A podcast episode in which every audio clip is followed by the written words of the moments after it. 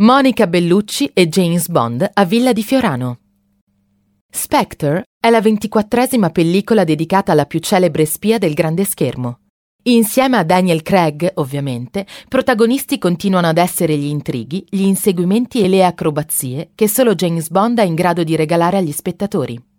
In questo episodio 007 si reca a Roma, dove incontra e seduce la vedova dell'uomo che ha ucciso per infiltrarsi nell'organizzazione criminale chiamata Spectre.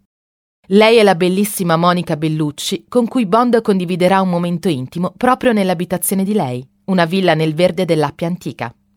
La location utilizzata per ospitare la reggia della donna è la magnifica villa di Fiorano. La sua elegante e imponente struttura, immersa nel verde, è solitamente utilizzata per ricevimenti e matrimoni ma è già stata protagonista di alcuni set cinematografici come La grande bellezza di Sorrentino.